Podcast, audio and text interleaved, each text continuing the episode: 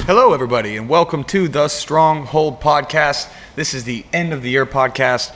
I'm here with my beautiful wife, Charmaine, and Jake, the producer. What's up, Jake? How you doing, man? I'm good. I'm. Uh, we, we're wearing our identical Christmas shirts because yeah. Check this shit out. Season. If you're not watching this podcast, do yourself a favor. If you want to see a sexy man, uh, look at this. Secure. Look at this ridiculous. Can you put us both on the screen, Jake? I want to be screen and screen while we're both while we're both looking at the wearing the shirts. Yeah, there you go. That's it. That's what you guys want to see. Let's be honest. I wore a normal, like a jiu-jitsu shirt, and Jake was like, "Oh, I happen to have an extra one of these," and I'm like, "Yeah, there's nothing sexier than two men wearing matching Christmas shirts." Christmas Star Wars shirts as well to make it even more geeky. It's like a kind of reminds me of like a Cosby sweater, you know, the, like the Bill Cosby sweaters. It's like this bright pattern. I didn't know it was Star Wars until you told me. Anyway, I feel like we're we're styling, profiling. Char- Charmaine's letting us down by not. Not wearing Christmas Well, gear. The problem was you didn't bring a third matching shirt. That was your mistake. No, you guys just look like a gay couple. And hey, hey, maybe we are. Hey, let's not rule anything out, Jake, you know? twenty twenty has been a weird year. twenty twenty, twenty twenty-one is going to get a lot weirder if that's happening. Yeah, so this is the last podcast of the year. So uh, I thought Charmaine would come on. We would just have a couple light beers because things tend to get off the rails here sometimes. And uh, if you if you managed to watch the last podcast for the five seconds that it was up and available, uh, you know, me and YouTube, we're having some marital problems, and we we can't seem to figure out each other totally well yet. Uh, I don't. So this is a funny story.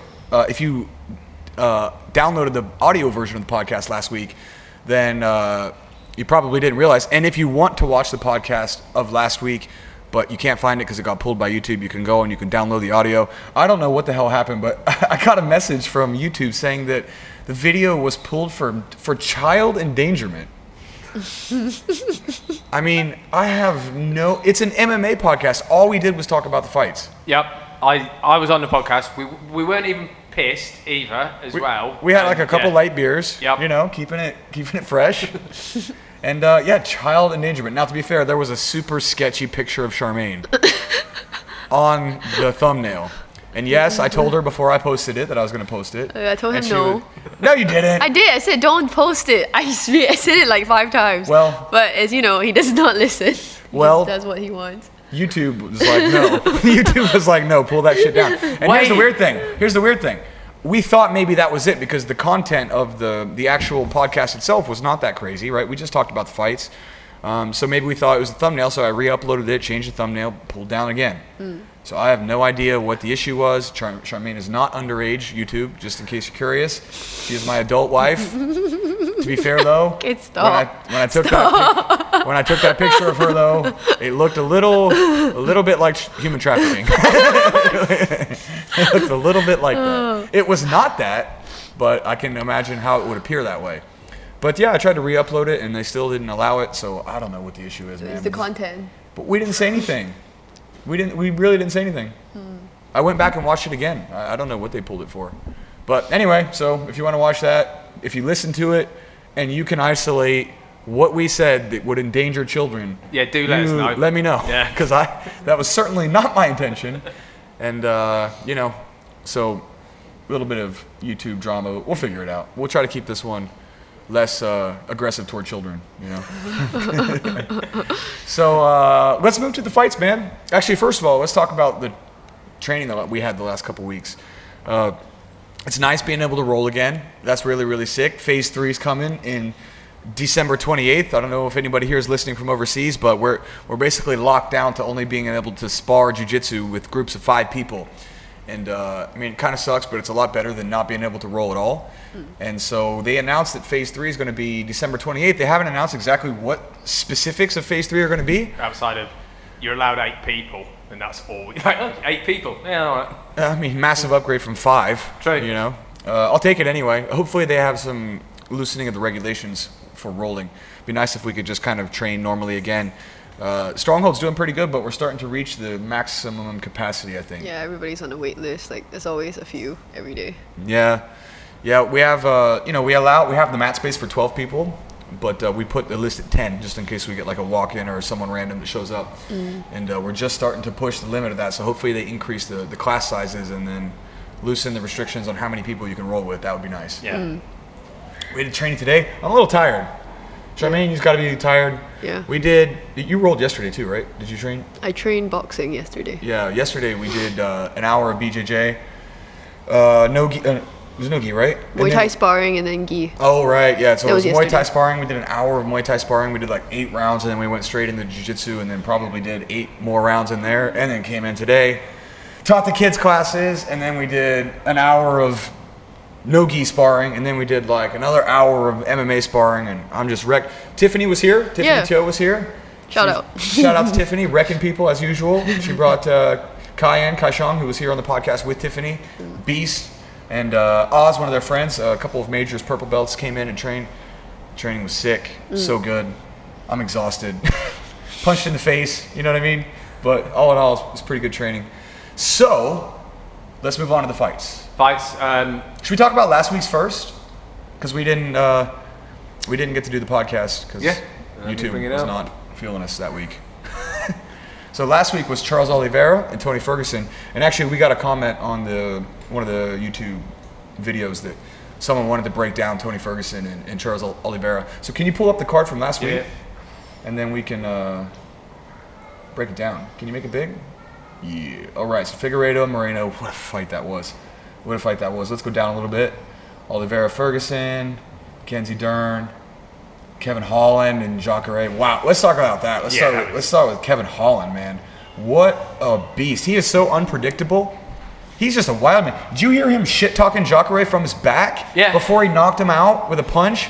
That was crazy. Imagine Jacare being on top of you. He's the like the most decorated, one of the most decorated jiu-jitsu athletes of all time to ever enter the U F C. He gets the takedown within the first minute. Like most people would be shitting their yeah. pants. And Kevin Holland is literally looking at him, talking shit like so loud. He's not like talking to him like, per- he's like yelling at him so everybody can hear it. And then he like cross frames, throws a punch from his back and knocks out one of the best Brazilian jiu-jitsu competitors of all time to ever enter M M A from the guard with yeah. a punch. Crazy. That's one of the knockouts of the year, which we'll talk about later. Later. Be- being the amazing parent I was, I was sat watching it with my six-year-old daughter. and, um, Jacare takes him down, and then again, being the amazing parent I was, I was like, oh, Holland's fucked now. Yeah, me too. then, yeah. I was like, no, oh, no. No, he wasn't. Hey, his jiu-jitsu is tricky, too. He doesn't give a fuck. Yeah. Because he was throwing up triangles. He was throwing up arm bars. To, like, the thing is, the thing with jiu-jitsu is, is uh, when really good people get a hold of you, like if you're wrestling with your coach, or if you're wrestling with like the brown belts or the black belts or purple belts or whatever, like when you s- touch up with them and when you start, within the first thirty seconds, you can kind of feel the technical difference. And a lot of people tend to go into their shell, right? They're like their defensive shell, where all they're doing is framing and blocking because they know if they try to get their offense, it creates opportunities for the other person, right? Like if I'm in the Jacare's closed guard and I start trying to throw up triangles and arm bars, it creates enough space that the pass for him is so much easier. Like, the path of least resistance would be to, like, close your guard and just hold on for dear life, right? Stall him out, get the stand up, like, keep good composure. But the more submissions you throw up and sweeps you try to go, that creates more time for the technical uh, differences to show themselves, right? Because you create space, and that, therefore, the better guy will typically take advantage of those situations. So Jacare got on top of him. He didn't give a shit. He's throwing up submissions. He's punching off of his back. He's making him work. He's trying to sweep him.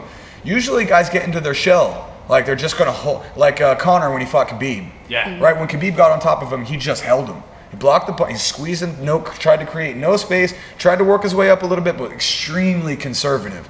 Because he knows that if he tries to get crazy and scrambles, he's going to leave openings that the better grappler would typically take advantage of.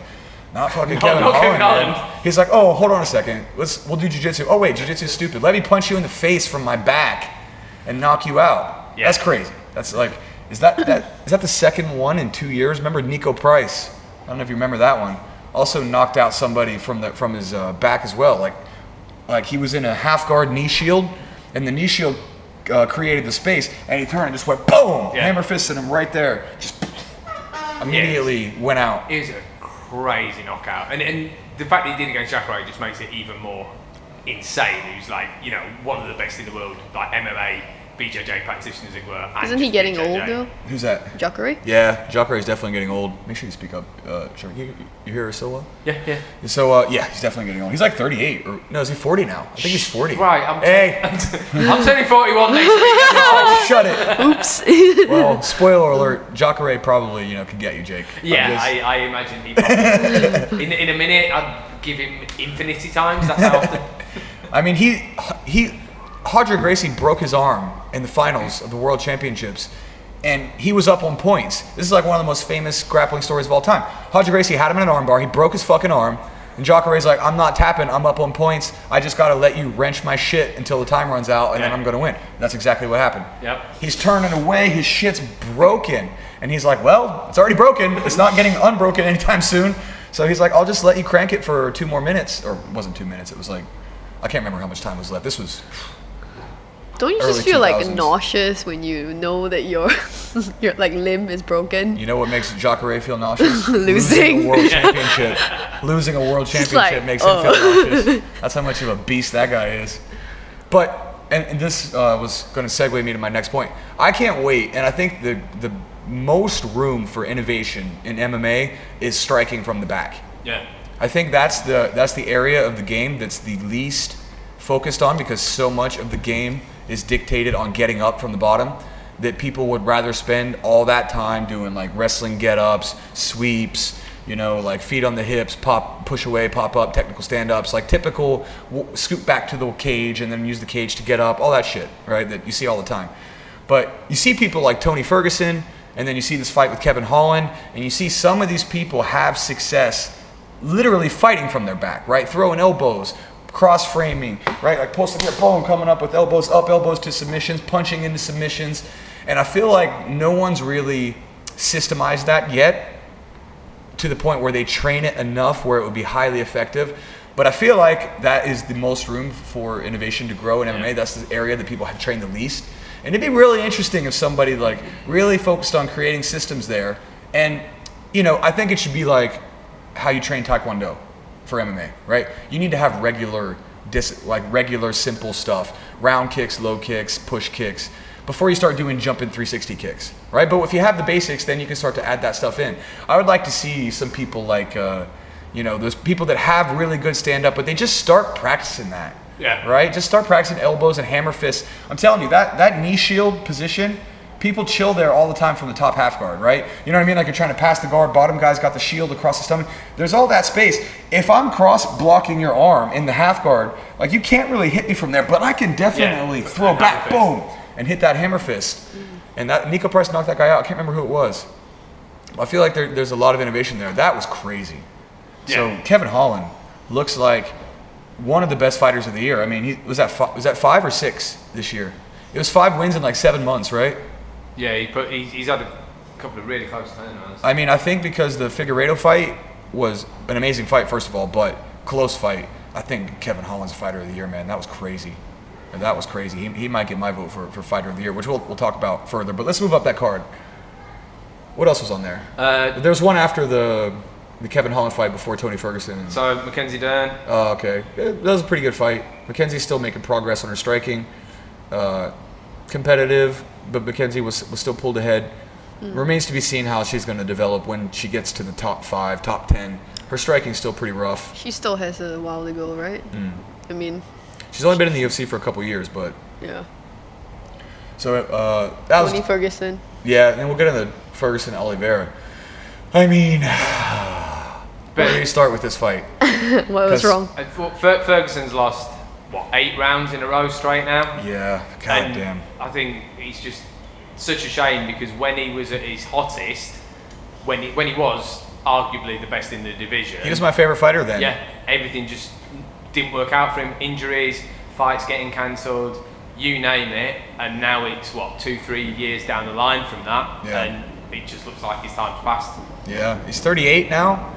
And he always took damage. I mean, he he still his chin still held up. I mean, he's still crazy enough to get in there, and but you don't want to be a tough guy in the sport, right? I mean, that shit will run its course. And uh, Tony Ferguson doesn't seem like he's interested in retiring, but there's word that he's going to be one of those fighters that might be cut. That sixty. Yeah. I saw an article, I think this morning, just quickly, this, speculating he might be on the list. I don't know if you can do that, man. You can't cut a guy who's twelve and two in his last fourteen fights. But, He's... but it, I, to your point, he did not look good in that fight. He just technically looks worse. Just t- his technique looks worse. His training is so unconventional, right?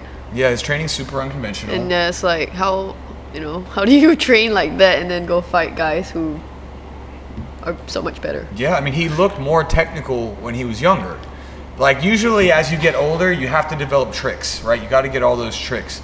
And aside from the uppercut in the second round in the Gaethje fight, he hasn't looked great. And even in the fights before that, they were blood and guts. Like, he won those fights, and he was, like, scary as fuck because he literally looked like, and his opponents looked like they were in, a, like, a Jason movie or something by yeah. the end of his fight. Like, he was just terrorizing everybody, but he was still getting hit in every fight. And it just doesn't seem like he's got the tricks, and most importantly, he doesn't have the defense. And that's that's his biggest problem, is just the defense isn't there. He's getting hit all the time. He got taken down easily by Charles Oliveira, who's not known for his takedowns. He's known for his B J J. Yeah. And then when he got taken down, he was making even really bad technical mistakes with his jiu-jitsu. He's pushing up with his elbows. That's why he got caught in that armbar. He's not hip escaping. He wasn't turning to push his back toward the cage to get up with the wrestler stand up. I mean, he it just wasn't there. He's like trying to fight him off his back. Like, but when he was mounted and in the half guard and stuff, like, you get the closed guard, you, you could start to do some of that stuff, but if you're, like, in side control and in mount, you can't be punching from there and elbowing. It's just that crazy shit he does, and it just seems like he's slowed down a step and his technique isn't making up the gap. All, all that crazy stuff he did, like, but that's what got him to the dance. Like, he was so unorthodox and so unusual, and it worked. But I guess it just gets I feel like his fundamentals, his fundamentals have suffered. So... the crazy stuff is not like, you know, when you do spinning moves and you do crazy shit and you do Imanari rolls and you do fucking Superman elbows and you do spinning elbow, all the crazy shit Tony Ferguson does, you need to sprinkle that in, right? Yeah. That needs to be a sprinkle. You can't make your game around that. If you want to hit that flashy shit, you can, but it's got to be, you got to set it up and it's got to be un- unexpected. Right, and I just feel like his fundamentals, he drops his hands, his chin is up, he looks leaner. He doesn't look as broad as he used to be, and the wrestling's not there, the jiu-jitsu wasn't there, and like his last two fights, I mean, I don't know, I don't know what to do with him. It's, uh, we're going to be talking about um, you know, the year's events and stuff like that, like disappointment of the years may be the way, one of the things could be the way things have gone for him this year, because yeah. he just, he used to be phenomenal. Him and uh, him and Leon Edwards, they had a rough twenty twenty. Yeah. Uh, there's a few fighters this year that have just had a rough go. Woodley, Woodley's had a bad, bad twenty twenty. You know, so there, there's going to be. And then you have a few fighters who've had an amazing twenty. Kevin Holland, Kevin Holland has burned it up in twenty twenty. Hamzat Chimaev burned it up in twenty twenty. So you're going to see that, right? You're going to see that come and go. But man, it's just so disappointing to see the fall of some guys. And Tony Ferguson, for me, is just one of those guys that you just. Uh, hurts because that Khabib fight's gone. I wanted that so bad. Like four years ago, that shit would have been epic. Yeah. Right. I mean, now if Charles Oliveira can do that to Khabib or to uh, Tony Ferguson, Khabib would have fucking mauled him. I mean, three years ago, four years ago, maybe not. Yeah. But now it's pretty clear to see that Tony's grappling has taken a big step back. Uh, his speed and timing has taken a step back, and his striking defense is not there because he just keeps getting fucked up. Even when he wins, yeah, he's getting fucked up. So. Do you think it's because of the fight with Gaethje that he's like deteriorated? That's a good question. That's a good question. That fight was pretty that was crazy. That was yeah. ugly. I was, I was like almost gonna cry at I the mean, end of the round. I, I was like, I mean, no, Gaethje's, just get him out of it. I he's mean, like, Gaethje stopped him, but he's still conscious, right? That's yeah. the scary thing about. But he's him. like shaking his head like that this. That was weird. Oh, right? like, that don't do fun. that. You watch him, he's just like. Yeah, like oh my god, like, blood like sh- he literally shivered, but it looked like his sh- his soul shivered. Yeah, right, like his inner part of just a guttural, and you're just like, oh god, that's kind of like, creepy. Don't you get goosebumps just like thinking about that? But he had a knee, he had the knee injury when he was supposed to fight Khabib, and he tripped over the cable. That's he, when it all yeah, started to go down. That's a knee injury that ends your career, and he came back from it without actually getting any real in like therapy six months, or rehab. And then fought Pettis in a brutal fight, which he got dropped in also, right? He won that fight, and it's the same thing with like a lot of these fights, right? When he fought uh, Lando Venata, when he fought like a lot of these are hard fights he has. He just still finds a way to get it done. But now it's like I don't I don't think his technique and his defense are uh, clean enough to enable him to use his uh, uh, unorthodox shit, his toughness, his, all that stuff, right? And because uh, you can be as tough as hell, but if you get picked off constantly for twenty-five minutes, then you don't have the space and the timing to hit your unconventional stuff, yeah. right? And uh, Justin Gaethje did it on the feet, and then Oliveira did it on the ground, right? It was the same story, but just two different systems to do it, right? Like Gaethje crushed him on the feet. He got endangered once by that uppercut, and didn't Tony threaten, uh, have a decent bite on a Darce against Oliveira too?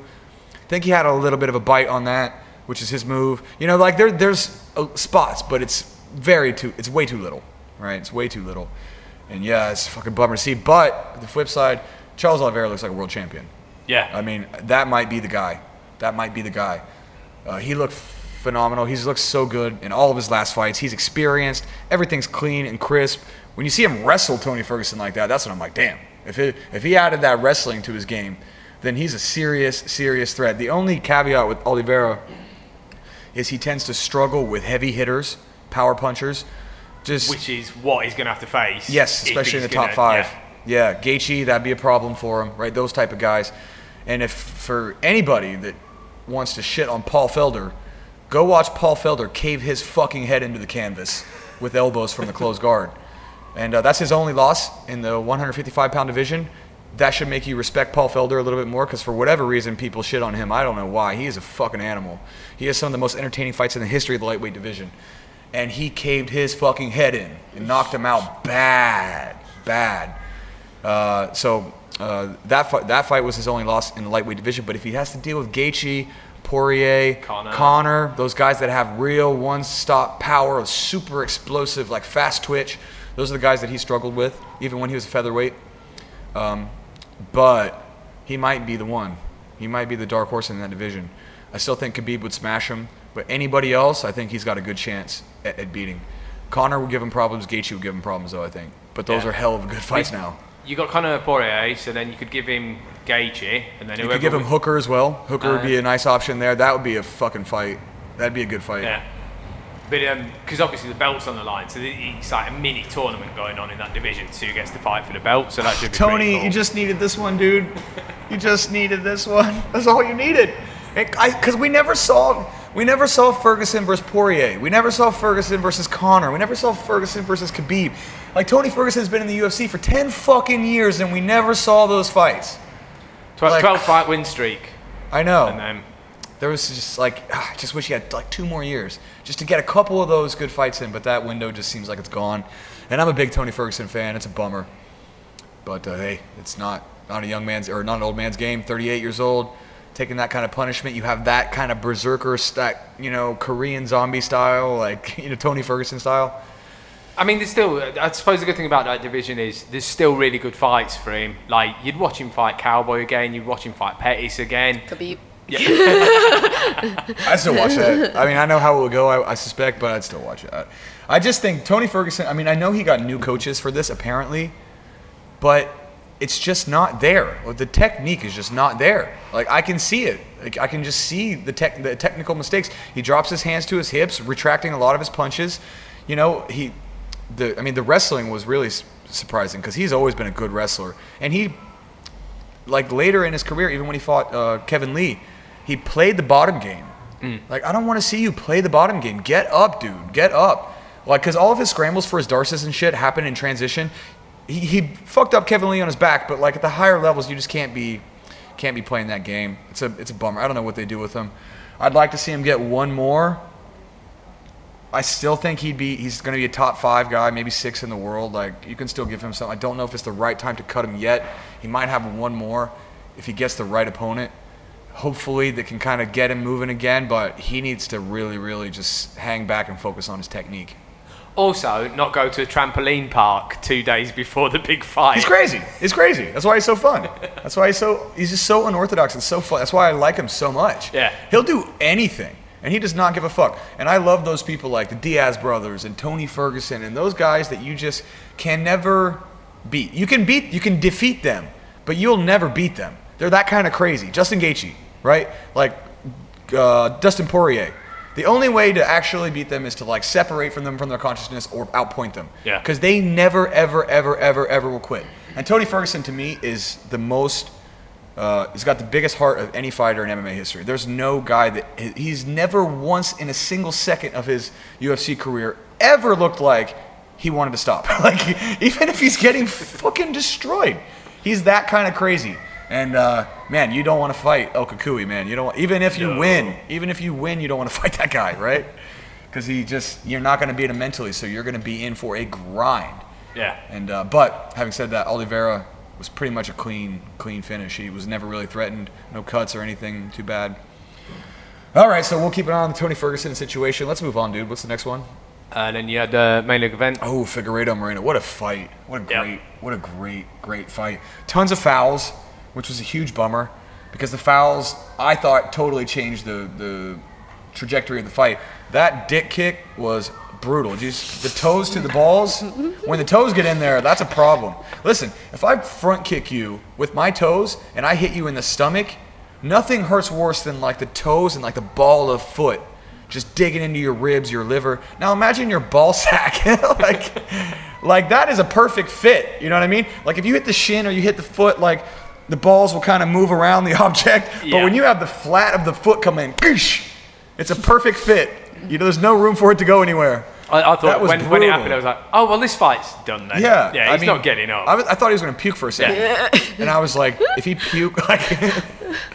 And then, so I thought that actually changed the momentum of the fight, honestly. Because, uh, I mean, I actually thought Moreno came back and won after the, the groin shot. It was still super competitive. So maybe not that, but, but there's no way that didn't affect you to some degree. And that was the second or third one, right? Weren't there a few groin shots?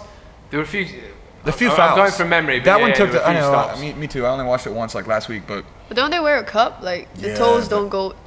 No, no. It went up and in. It got up under the cup. He threw a front kick from like way too close, and it went up. Oh. And then like you could see the cup, like the foot underneath the cup. It went in there. You oh. know. It was a bad one. Yeah. It was a bad groin strike, for they sure. They deduct the point. Yeah, they did. Yeah. And so. That ended up being the reason why it went to a, a draw. Oh. Because they deducted the point. If there was no point deduction, Figueiredo would have won. But that was a brutal dick kick. You can't do that. I mean, that is horrific. Yeah. So maybe take two points for that? I'd have been like, I know you can't, but yeah. sort of feel like they should have. Well, and there were there were several fouls as well, and that's you know that's a whole other issue. What, like I'm glad. Cooks? Yeah, I'm glad they took the in groin kicks. I'm glad they took the the point away because I feel like that was a really bad one. Um, I, I'm happy with the draw. I thought it was a crazy good fight. Figueiredo started good and ended good. Uh, and I thought Moreno was better throughout the middle mid parts of the fight. Uh, it looked like his arm was broken. Did you see his arm? He blocked a kick. I mean, he had like it looked like an alien was giving birth on his wrist or something like that. He had this huge arm or this huge hematoma on his arm from ch- blocking a kick, and then he wasn't throwing his jab the whole round. He said afterward he didn't think it was broken, but I mean the inactivity with his jab really made me think it was pretty hurt. And he pretty much let the fight go in the last round. He backed off a little bit. Maybe he was tired. It was a brutal fight, horrific kick in the balls. All of these things probably led to a little bit of inactivity. I thought Figueiredo fought well in the fifth round. His cardio was there. Everyone was kind of questioning his cardio with the weight cut and everything. But he got a lot of breaks because yeah. every time there was a foul, that's, that was why I think Moreno wanted to push the pace and come back quickly because he has the cardio advantage. And But every round, Figueiredo got like a two or three minute break, you know, because some sort of foul. I'm exaggerating, but... No, but, he's, um, but the flyweight division is good. It's good. This is the best it's ever been. It's back. It's interesting. Like, Moreno's amazing. What a great fighter. I mean, that was a scary fight, especially in the beginning. Figueiredo came on strong. All the fouls. He took everything, was always firing back. If he uh, if he wins a title, he'll be the first ever Mexican mixed martial arts champion, which would be really cool, too. Yeah. Because they have, Mexicans have such a history of fighting, of boxing and everything else. But it was... Um We, we forgot to mention, in the, you just said about the Owen bar, that's what we completely forgot, how Tony Ferguson's arm still worked in the first fight. Oh, yeah, oh, yeah, we totally didn't even mention that he got his arm nearly broken off. I mean, that's what I mean by he's crazy. And this yeah. is why I tell all you jiu-jitsu people listening to this podcast, work chokes. Chokes are number one, because crazy people will let you break their shit off. Like, they will. Yep. They will. They just one hundred percent will. Look at Jacare, look at, and you know, it's a little bit of a purist thing to be like, yeah, well, most people, you know, in a fight, you get somebody in an armbar, they're going to attack. Yeah, most people, but not all of them. not, not all Not of them. Tony Ferguson. As has been shown by many, many, many people throughout M M A. Chokes always win. Like, you get it, it's done. You're not tougher than a choke. You can be tougher than an armbar. Yeah. You can. You can. Many people, Tim Sylvia, got his arm broken, wanted to continue. Jacare got his arm broken, wanted to continue. Tony Ferguson may as well have gotten his arm broken. I don't know what happened, but it looked pretty bad. And uh, still wanted to fight. Go for chokes. Train your chokes. Joint locks are cool. Uh, uh, even heel hooks, right? Like, you... I mean, heel hooks are a little different because it mixes with your stability and your walking. Heel hooks are, I think, the most effective joint lock. Uh, which is why I always tell Charmaine to make sure she's she loves arm bars. I mean, she's an arm bar machine. She arm bars everybody. But I have to tell her, I'm like, Charmaine, stop arm barring. Just no. She's like, she goes through all. It's just her instinct to always go for it. And I'm like, stop, stop, because she's never working her other moves because she's got a good arm bar. She catches people with it, and it's hard. It's one of those things where like you don't want to not use your best moves. But I do it from mount. So I mean, if I'm in M M A, I just punch. You do it from the guard too. You do it from the not guard as well. Any, not anymore. Well, because I'm, I'm trying to shut it down. It's like... I'm trying to shut it down. That's why. But uh, yeah, but that that's the reason why is because people can will not tap to that stuff or even other stuff. Like some people are incredibly flexible. I mean, some people can straight up bend their elbow back. Double like, joint. Double jointed, more than one hundred eighty degrees. I mean, we had a kid today, right? Yeah. We have a one. This one kid, Mikhail, kid trains. One of the other kids put him in an armbar. I mean, it was straight. He's like bre- pulling it over the hip, bridging up. That shit's bent all backwards, and he's just like, I don't feel it. I don't feel it. I don't feel it. And I'm just like, and, and this kid's like, why isn't it working? And I'm like, it's hard to explain. Like, I'm like, you're doing it right. And he's like, this move doesn't work. I'm like, it does, but you know, occasionally you'll meet people who are super Gumby, right? They just have that body type to do. Yeah. I've met people, I've had some people that I've had it in like full on, even triangle chokes. Dead, I'm squeezing them. It was before I really knew how to do a triangle. But like some people like Vlad, Vlad will let people choke. And I mean, you will squeeze hard. And he's just like, his face is red. You're just like, I mean, cause he knows like right at the brink of going unconscious is not unconscious yet. I'm still good, you know? And uh, you meet people that are hard to hit with certain moves, but generally they'll, they'll work. And Tony, I don't know if he has double joints or if it was serious. Did you see any article about what the results were after that? All I saw was Tony Ferguson then went and just got cupping done on his arm. Didn't even bother with the doctor. Oh That'll God. Fix it. That's Tony Ferguson. Yeah. And that's why I believe his career is coming short. Because yeah. he's just so tough. He's like, fuck it. I'm going to do ninja crawls, front flips, t- fucking kung fu pulls. Blah, blah. I mean, no, he's still doing his real training also. But he needs to focus like all of his attention on distance management, defense, right, cl- crisp, clean striking. Even his jiu-jitsu is so unconventional and so awkward. I know it's effective. He's tapped a lot of people. He's beat a lot of good people. But, like, the way he's lifting up his elbows and... I mean, that armbar was just given to him. His elbows were, like, all the way up. Like, there was no way Oliveira wasn't going to take that armbar. I don't want to bring back Tony Ferguson again, but... No, I've got to show you this now. Oh, God. Is this it? Fixed. Oh. Not even a problem. Fixed. Taken care of it. I mean, why? Like, just cup it out, bro. Oh, God. Suck all the evil blood out. I, I tried it. It, it. I don't think it works. It left me feeling very like lethargic. That's what I hear. Like, yeah. I've never done the cupping. Cause but they're like, oh, it's normal. It's just your blood, your toxins leaving your body. And I'm like, really? That's what they always say. But when has that ever been like confirmed with science? Like, but I had it, I, I pulled something on my shoulder and had it done on my back, and it was better. So I don't know. For some things, maybe. And for I don't want to shit not. on it, but it's definitely not going to fix a broken arm. No. And I'm not even saying Tony's arm is broken. I don't know what the situation is. It was clearly severely strained. Uh, maybe there was no like real serious damage, so he just cupped it out. You know what I mean? I would definitely go to physio though. But but uh, all right, man. Oh, one, one fight I wanted to mention too, because uh, the podcast last week got pulled was the was the uh, Jack Hermansson fight with um, Marvin Vettori. What a great, amazing fight. Did you catch that one? Yeah, yeah, Last yeah, week, yeah. I mean, we didn't get to do the podcast last week, but man, we we just filmed, uh, or I went straight from training to the podcast, so I didn't get a chance to catch it. I just saw the result. And then I went back uh, after the podcast and watched it. Woo, what a fight. If you didn't see, if you guys listening didn't catch that fight, go watch that Marvin Vettori, Jack Hermansson fight, because that shit was good. One of the best fights of the year. And uh, Marvin Vettori is the only guy to like have a close fight with Adesanya. Fought into a split decision. It was as close, other than Gastelum, which Gastelum hurt him more, but Vettori was like more technical, you know. But uh, Marvin Vettori is another one, like Kevin Holland, who's had an amazing twenty twenty. He took that fight on like a couple weeks' notice, fought five hard rounds with the guy who's like ranked fourth in the world on two weeks' notice. Yeah, looked amazing. like Ital- Italian guy. Another, if he wins, he'll be the first Italian champion. It's really nice. Like, the U F C is so international now. You got the Dagestanis, you got Moreno coming up from Mexico, Vittori's coming from the Adesanya, and all those guys in Auckland, right, training um, with Eugene okay, Behrman yeah, yeah. over at City Kickboxing. And then you have Australia, Chinese. Robert Whittaker, Zhang Wei Li. I mean, the fucking, and of course you got the American champions. You got Ngannou, Africa's represented, Kamaru Usman, right? I mean, literally every continent has a major, like a top ten level uh, U F C fighter. Crazy! It's so awesome. I remember when it was all Americans and Brazilians. Yeah. But did you? I, I meant to bring it up, and then we didn't do the podcast. The fucking state of Vittori's face after it. Have you seen it? Oh no! Let me see. Oh my god. Oh, oh I did see that. Yeah. Just sliced to pieces, but like it looks like nail marks. I mean, Hermansson was hitting him hard, man. Jack Hermansson is tough as hell. I, I didn't know how good he was uh, after like the Jacare fight, because a couple of his, he's got that guillotine that he does to everybody, that like arm and guillotine. Mm. I think they call it the Joker-tine, because his nickname's a Joker.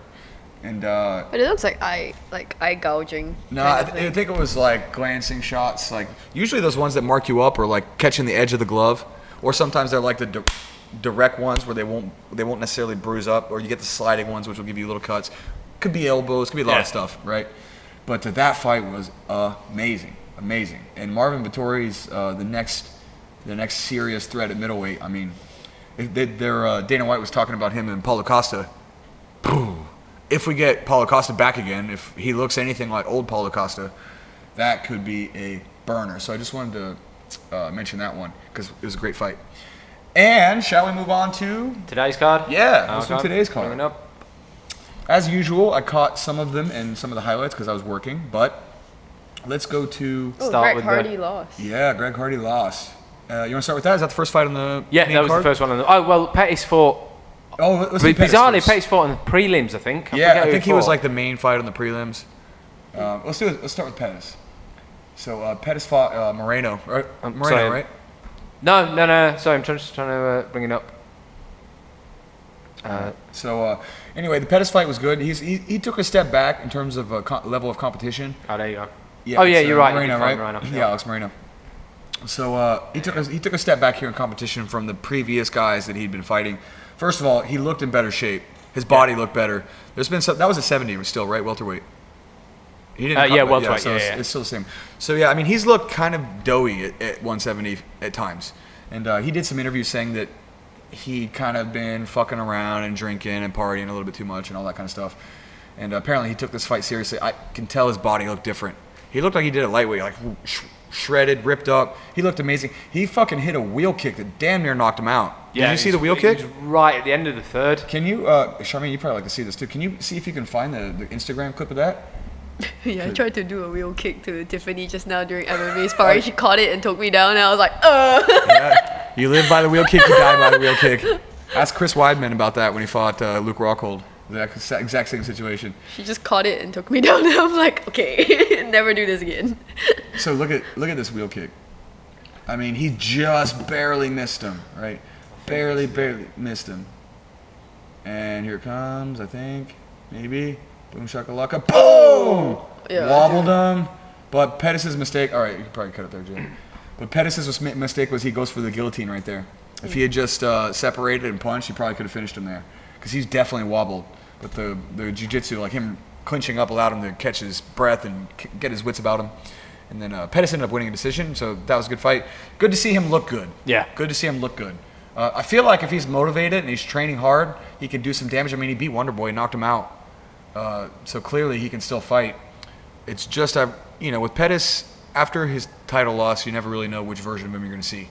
You see flashes of brilliance, and then you see him get caught. Tony Ferguson kind of fucked him up a little bit, broke yeah. his hand, bloodied up. Like, he gets in wars and then doesn't always come out on top, and sometimes he gets like kind of wrestle fucked. And there's, you just never know which Anthony Pettis you're going to see after his uh, championship loss.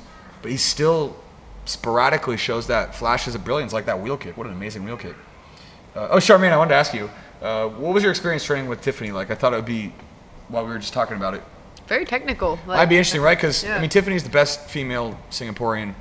Uh, I mean, she's the best in Singapore, for sure, right? Best M M A fighter, highest globally ranked. And it must be cool for you to get to train with her and stuff like that. Yeah. What, what was the experience like? Because she came in last week and she came in this week to do, and you got to do jiu-jitsu with her, you got to do no-gi, you got to do M M A sparring. But I was like pretty scared at first to even roll with her, because you know she's her fight name is No Chill, right? So I was like, I don't want to get like fucked up by her or anything. But she's very chill, very technical, very super fun to roll with. Yeah, it's a little little intimidating. A lot of the girls are. I asked like Kezia and a couple of the other girls to like, oh, go, go trade with her, and they're just like, what? Kezia's like, no, not me. I'm like, no, she's nice, everybody. I just say the same thing to Charmaine. Like the first time, I told this story in the podcast before, but the first time Charmaine met uh, Tiffany, they were supposed to compete. Well, they were in the same bracket, right? They're in the same division. Of course, Charmaine's way smaller than Tiff, but you know, Singapore girls purple belt. There's not a lot of them, so it's pretty much just only absolute. Mm. And then. Uh, Uh, Charmaine ended up losing in the first round, and then Tiffany advanced, so they did get to roll together. And I told Charmaine, I was like, go talk to her. She's like super cool. She's like, no, I don't want to. And I'm like, no, you should totally talk to her.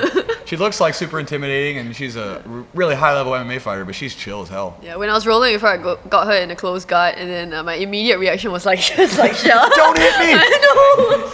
B J J, it's fine. Yeah, like, yeah, it's no gi, actually, so I'm okay. No, you know what you need to do? You need to... This is the thing. This is why you have to train M M A differently than B J J, because you're really good underhooking, right? You you were able to get underhooks on her and stuff, yeah. But you're always doing like the underhook knee pick sweep. Stand up, just get up to your feet with the underhook. But I can't take downs.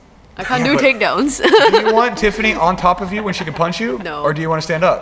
You definitely don't want that. Yeah, I definitely want to stand no, up. You don't want to be underneath her when she's dropping bombs on you, dude. Yeah. Get that underhook, get up to your feet, circle away. You know what I mean? run, run. But, uh, yeah, it was cool having her and Kaishong come in and train together. It's not, really nice getting to train with, like, the high-level Singaporean competitor. Even Kaishong, he's a beast. Yeah. He's really, really good. Uh, Major's been talking to me about him for years and uh, tells me that he's definitely one of the best best guys in Singapore. I think he was supposed to fight some this year, but then the COVID stuff, you know. So it would be nice to see how he – progresses, because he, he's really technical. I was able to do um, M M A sparring with him today as well. So we were M M A gloves, punching, kicking, jiu-jitsu, everything. He, he took me down. He's good. Cool. Good. Uh, all right, anyway. So main, let's, let's, main card? Yeah, yeah, and let's the, go to the main card. So we'll start off with Greg Hardy and uh, Marcin Tybura. Uh, first of all, always weird when you talk about Greg Hardy, because he's got the domestic abuse stuff attached to his We're his trying name. to forget about it. Yeah. And uh, despite some terribly named hashtags that I use, I'm not really fans of. I'm not really into that. Yeah, I make jokes, but uh, it's hard to cheer for people like that. But I also kind of respect the hustle, because, you know, you can't judge people for, like, there has to be a path where you're like, okay, you can move on with your life at yeah. some point, right? We can't just hold the grudges forever. You don't want to forget, but you can't be like, all right, you can't work. You know what I mean? Yeah. You got to let the guy do his thing. And he takes tough fights, and he's really inexperienced. The inexperience showed in the fight. But he took a tough guy. His last fight is Volkanovski, right? Or did he have one after that? One after Volkanovski. And the, can you pull up uh, Greg Hardy's record? record. And uh, he had Volkanovski. Maybe he had one more that he won. And then Tybura. Those are top ten heavyweights. Excuse me. Sorry, the beer guys. Those are top ten heavyweights. And uh, with a guy with only three years experience, I mean, those are tough fights. And he doesn't back down to him. He doesn't mind losing. You know, he wants to win. He's obviously a super athlete, really competitive. He was an N F L All-Pro. So we're dealing with top-tier athleticism with Greg Hardy, which is why he's able to crack the top fifteen in the world in just a couple years. Uh, you managed to find it there? Uh, uh, yeah. It's, uh, Let's see what his record bring is. Bring it up. Ah, M M A record. Here we go. Yeah. Oh, so, yeah, no, he's he's won two since he lost to um, Volkanovski. Okay, can you read it so, out? I can't yeah. quite see. So let me uh, put it up. Put it on. So, uh, yeah, but, so he had the Volkanovski loss. Then he had a win against De Castro, oh, yeah. win against Maurice Green, and then right. lost today. Yeah, well, this is, uh, I believe, pretty much what I expected with the fight, uh, because what you're starting to see with Greg Hardy is a difference in skill that your athleticism can't make up for, and that's in the grappling. Yep. Right? If you're a striker and there's distance between you, if you're a power puncher, if you're explosive, if you're very quick to close the range, those sort of X factors are uh, really, really, uh, they translate well to striking. They don't translate well to grappling. I mean, he, he doesn't know how to hip escape. He can't get up. He's getting controlled everywhere. He's just doing, he's moving the wrong way on the ground. Uh, I think, I mean, I'm sure he's, he's at A T T. He's definitely doing grappling. But there's a difference between like a super athlete who's been striking for two or three years, because those guys can knock you the fuck out. Look at Francis Ngannou, right? I mean, but then look at Francis when he fights Stipe. Yeah. Okay? And then look at uh, look at Greg Hardy when he fights strikers, and then look at Greg Hardy when he fights someone who gets him down and grapples him. I mean, you just can't fight at the highest level with two to three years of grappling experience. But he, he I mean, he, he he won the first round. Yeah, oh quite, yeah, quite oh yeah, for sure. Yeah, yeah. But then take down in round two, and he literally looked like he didn't know how to get off his back. Yeah, was just, just like, like a dead oh, fish. Like part of that could have been maybe blowing his load in the first round. He could have been tired, all that, all that kind of stuff. But he does not know how to be efficient yeah. with his on the ground yeah. at all. And uh, that is going to be tough for him to deal with as he gets into the upper echelon. I mean, John Jones. Come on, dude. Like, John Jones is going to fucking throw you. Like, you know what I mean? You deal with Stipe. Yeah. These these guys can wrestle, man. And even, like, Ngannou, like, you want to trade with yeah. him? So even if the top five that he wouldn't necessarily try to wrestle, fuck him, yeah. you don't want to strike Alistair over. You don't want to strike with those guys. But Derek, like, like Derek Lewis, you can't stand in front of the, in the pocket with him. And if Derek Lewis gets you on the floor and you can't get off your back and he's raining down punches yeah. on you, you are fucked. Derek Lewis is the only heavyweight ever who actually is successful at just standing the fuck up. Yeah. He, he's, he's the only heavyweight who's just like, oh, he took me down, I'm just gonna stand up. He's not technical, he doesn't hip escape, he, does, he just, he literally like bench press me and just stand up. And you're like, did you just stand up when you were on your back? And he's like, yeah, I just got up. So he just gets the fuck up somehow. I don't know how he does it. He's the most untechnical guy with that, but he always gets up. Yeah. So I don't know, maybe Hardy can pull Derek Lewis or something, but he's one of the only guys who's six, been successful just like getting up somehow without having tons of technique, right? Until you get to Daniel Cormier, and then the process repeats itself of, oh, you see what happens when you're a dangerous power puncher, but if you get taken down, sometimes you can get up against the regular people, but with the elite. Yeah. The guys that are really, Tybura is a top guy, you know, you get Stipe again with Ngannou. You're not getting up with him. You might. He's going to make you keep getting up over and over while he's punching you. You just can't rush that. That there's no shortcuts with uh, wrestling and jiu-jitsu. There are shortcuts with striking. You're a power puncher. You're a fucking Yoel Romero, or you're a Francis Ngannou, a Mike Tyson. I mean, Mike Tyson was super technical, but if you have that kind of fast twitch, that kind of explosion, that's a shortcut. You can definitely knock people out quicker than other people if you have those physical gifts, but they don't translate as well to grappling. You know, that's technique. Yeah. So, uh, and that's that's what you saw there. Uh, Greg Hardy still going to be, he's still going to get wins. You know, he's still going to get losses. I don't know if he'll be champion. I don't think he'll get that far. But I think he can have a solid career, you know. And uh, I mean, the U F C are clearly but, invested in him as well. They keep on giving him fights. They keep on, and, and it's that weird one that, like, he'll, he'll lose to a better opponent. Then, unlike with other people, they seem to give him like then two fights that are winnable for him. And he's super active. Yeah. Like he, he doesn't mind losing. Like he, he loses. You know, sometimes sometimes people lose and they take time off and they take ages off and they like retire a bunch of times, like Connor or whatever. You know what I mean? But he doesn't seem to mind losing. It's just like, hey, it's just a, which is good. That's why what I respect about him. But uh, I mean, the real story should be Tybura. He he looked great. He he's a serious contender. Um, don't he seems like he's. If I had to pick, he'd probably live in that fringe, top five, top ten, uh, really elite level. But I don't know if he's going to get over on the really, really super freaks at heavyweight. But still good enough to beat the, the athletes with, with better technique. So uh, let's go to the next one. Then uh, Marlon uh, Moraes, Marlon Rob Font. And Font. Yeah. You see that one? Yeah, I saw that one. Yeah, yeah. I mean, short, short fight. Rob Font looked amazing. Marlon is another one who seems to be uh, suffering from the broken, broken, ooh, thank you, sir. That's what I needed, a refill in the beer. Uh, but ever since uh, Marlon lost to Cejudo, he hasn't, he hasn't looked great. He looked decent against Aldo in a, in a pretty close fight.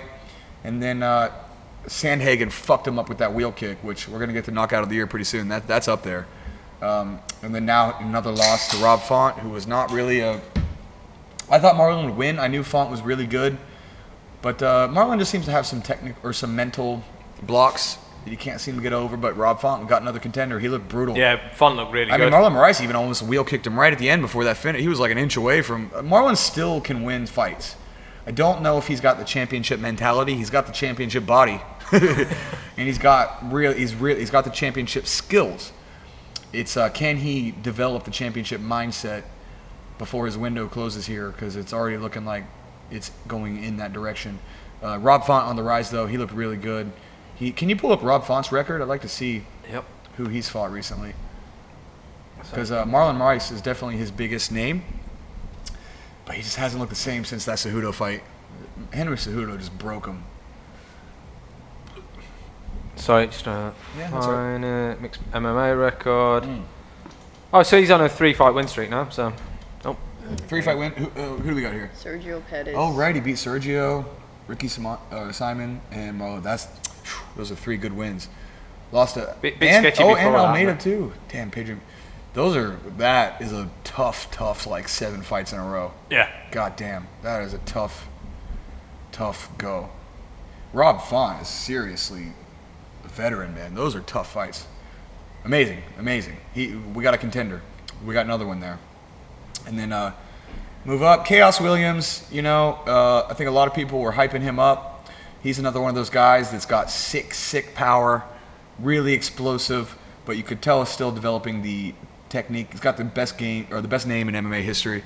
Khaos Williams, spelled with a K. But then Fuck he's like yeah. the Ox Fighter as well. Is his nickname. The Ox Fighter? His nickname is the Ox Fighter, I think. What does that even mean? I don't know, but it sounds amazing. What does Ox Fighter even mean? Like he fights oxes? Yeah, I guess that's... Why not? He is the Ox. I have no idea. I'm sure that's... Let me take before... So I'm not talking shit. The Ox Fighter. I never heard it called that. But, I mean, his name is so amazing. Khaos Williams already is so amazing. It doesn't need a... You want to... Uh, give me a... Yeah. The Ox Fighter? The Ox Fighter. Yeah, I'm not... Ta- I'm just... Not, no, I want I'm not just talking bollocks. He's, it, is a, it is Khaos Williams, the Ox Fighter, which the is Ox amazing. Fighter. M M A I don't, even, I don't even understand. He should, he should be one. He's the only guy that should not take a fight name. Yeah, and just be Chaos. Chaos. Chaos, man. I mean, that's Colby Covington's nickname. That's his real name. uh, anyway, so uh, uh, Michel Pereira's a beast. He's jacked. He's huge. He reminds me a little bit of Gleison Tibau. Some um, insane... moves like uh, he, he, he's a freak athletically. Yeah. You can just look at his body; he's so bodied up. Uh, but technical as well, technical as well, and that's I thought the difference between uh, him and Khaos. Khaos is still up and coming. He's a but he's a, he's a good prospect.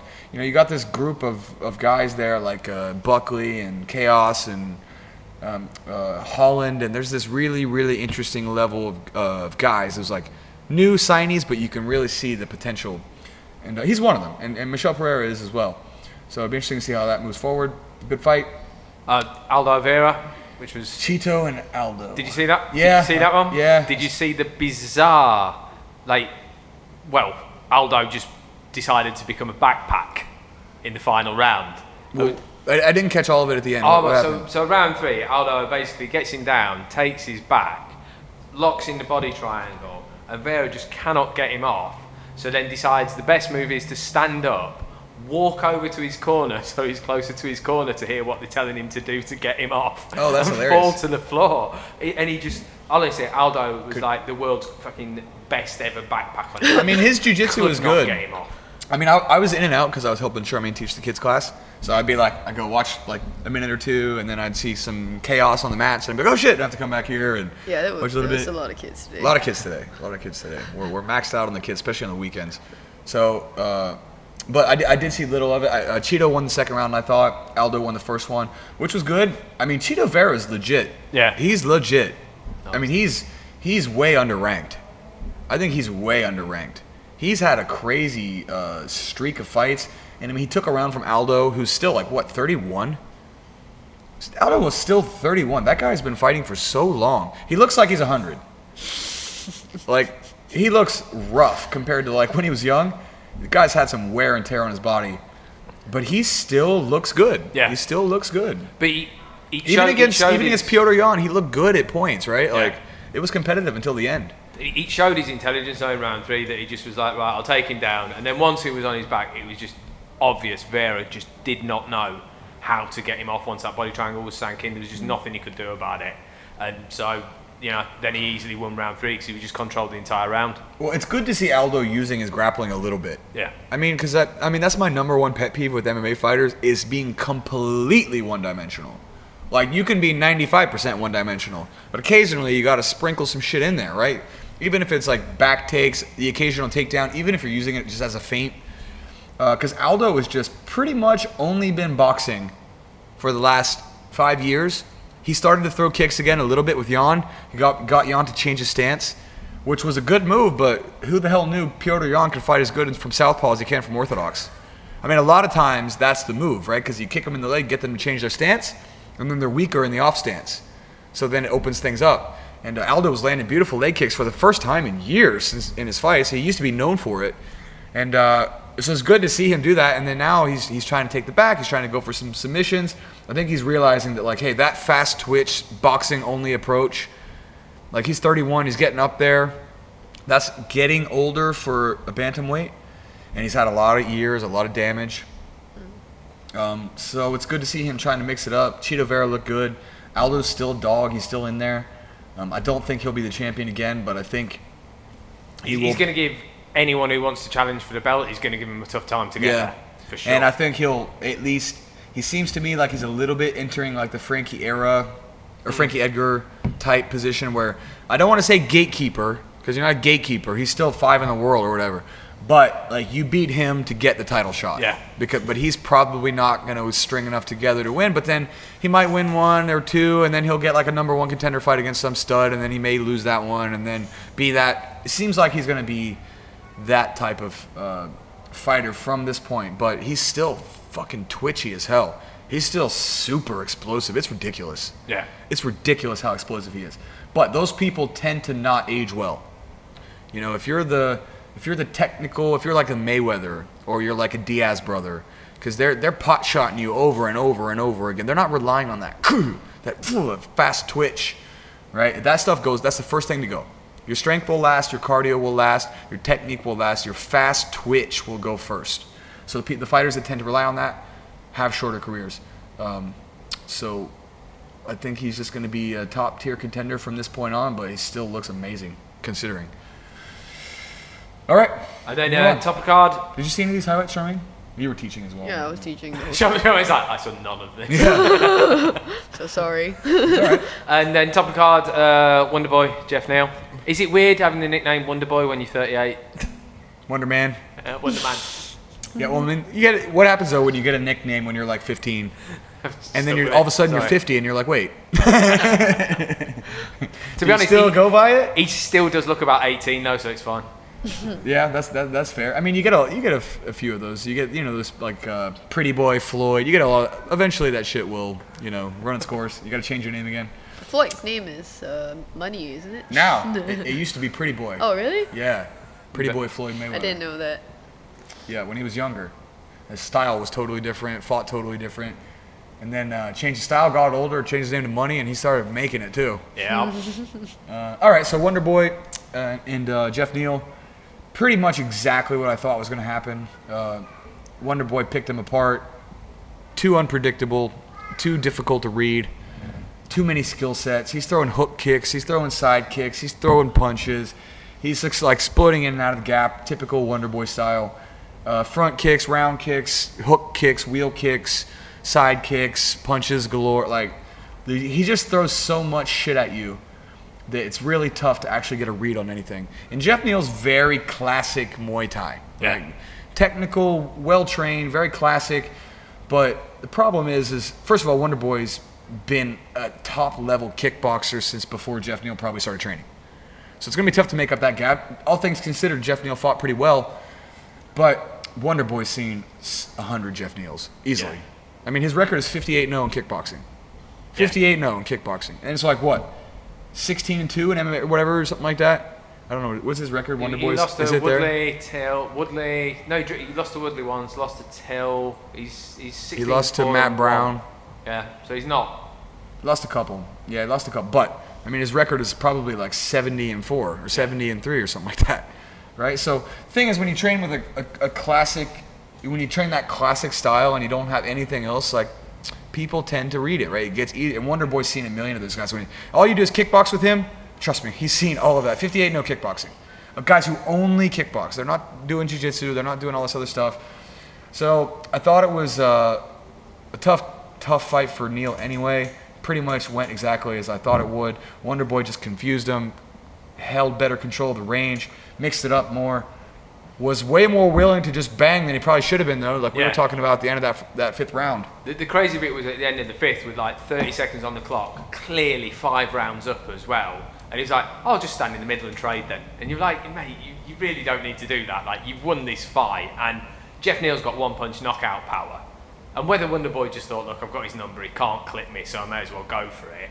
But why take the risk? Because yeah, it was a weird move. And I, I told you earlier when we talked about that, I thought it was because uh, Wonderboy wanted the finish. You know, he's Wonderboy's ranked fifth. Neal's ranked, what, eleventh or something, tenth, whatever it was. Yeah. Fringe top ten versus top five. And, uh, you know, if you're Wonderboy, you want to get a finish. Because he's everyone knew he was better, and he proved he was better. The question is just how much better? Enough to put him away? Enough to make it look impressive? Or is it going to be like the kind of pick him apart, five-round type thing that you we do often see from Wonderboy? Which is no discredit to him because he's one of the most technical. He's like a he's like a modern sort of Lyoto Machida. You know, yeah. He fights like with that same kind of style, which is super interesting to watch because I love seeing fighters who are unorthodox, who brings different skills to the game. He sidekicks all the time. Like I'm always afraid to sidekick because it like exposes my back. And he'll do wheel. He did a hook kick, like the one you know the one we do uh, when we do the shin kick, the heel kick. Mm. He would do that one because he fights from the sideways stance. So he'll like scoot up and then hook across with his heel. And I'm always like, okay, even if he hit him with that, how much would that really hurt? Oh, a lot, probably. No, a wheel kick will hurt with the full spin. That'll knock you out. But that will hit with the heel. It will hurt, but I don't know if it will hurt more than a punch. It's like a hammer. Pop. But you can't really get as much torque come backward from that, right? You could, probably. Yeah, you probably can. Way more than me, for sure, but never seen a hook kick knockout ever. We saw a video of him wheel kick, yes, and con- conditioning his legs or something, and he took like a bamboo stick or something like that, and he's like just constantly hitting his shin. Yeah. And then you're like, that kind of trick, this doesn't work. You're like, stop doing that. No, I'm not saying it doesn't work. It definitely can work.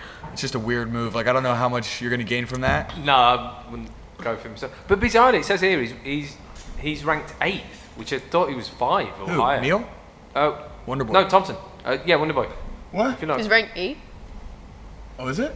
Ro- Woodley's uh, ranked fifth. Is that the U F C's rankings, or is that another website's rankings? It's another website. I can find oh, the, check U F C, the U F C. So maybe official it's rankings. It's uh-huh. not legit. I think he's ranked fifth in the U F C official rankings. It's just some bullshit ranking.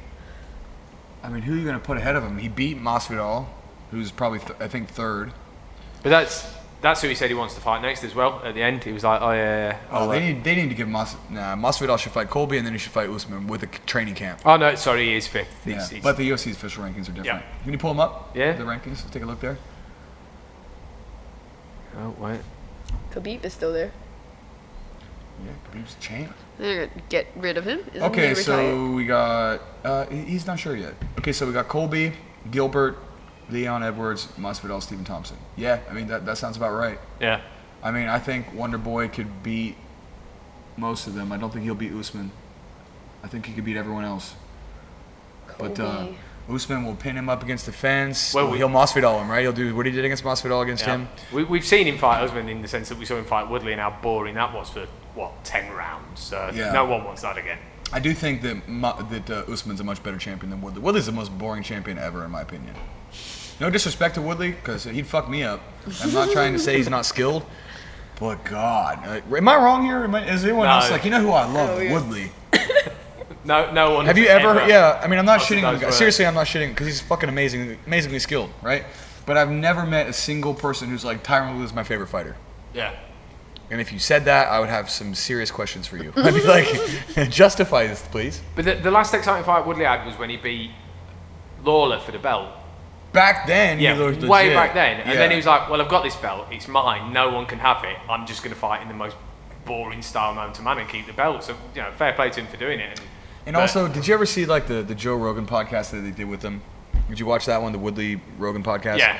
He was like, he just, and that was when he was champ, and he just always is like talking like everybody's out to get him. He's like, "Oh, the U F C doesn't give, they don't give respect." It's like he's just whining all the time, like, and I'm just like, dude. And then he like. Started doing really shitty rap. But then before what's that song that you remember? You remember of him? Oh, dude, I watch it like on my free play, time just to laugh. I wish we could play the audio so bad. I don't know. He just like, like what's what's the words that he so says? So monotonous. I can't.